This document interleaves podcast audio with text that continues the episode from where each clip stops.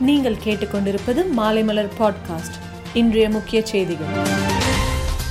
லஞ்ச ஒழிப்புத்துறை சோதனை நடந்த நிலையில் முன்னாள் அமைச்சர் கே சி வீரமணி ஏழாம் வகுப்பு படிக்கும் போதே எனது தந்தை பென்ஸ்கார் வாங்கி தந்தார் என பேட்டி அளித்துள்ளார். ஏழு புள்ளி ஐந்து சதவீதம் இடஒதுக்கீட்டின் அடிப்படையில் பொறியியல் படிப்புக்கு தேர்வான அரசு பள்ளி மாணவர்களின் கல்வி கட்டணத்தை தமிழக அரசே ஏற்கும் என்று முதல்வர் மு ஸ்டாலின் அறிவித்துள்ளார். தமிழகம் முழுவதிலும் உள்ள கோவில்களில் மீண்டும் இன்று முதல் அன்னதானம் தொடங்கப்பட்டது. தமிழகத்திற்கு வாரந்தோறும் ஐம்பது லட்சம் தடுப்பூசிகள் வழங்க வேண்டும் என்று பிரதமருக்கு முதலமைச்சர் ஸ்டாலின் கடிதம் எழுதியுள்ளார். ஏழு பேர் விடுதலை விவகாரத்தில் மத்திய அரசுக்கு அழுத்தம் கொடுக்க வேண்டும் என திமுகவிற்கு ஓ பன்னீர்செல்வம் வலியுறுத்தியுள்ளார். ராஜேந்திர பாலாஜி மீதான சொத்து குவிப்பு வழக்கு குறித்து தீர்ப்பு கூற உச்சநீதிமன்றம் இடைக்கால தடை விதித்துள்ளது.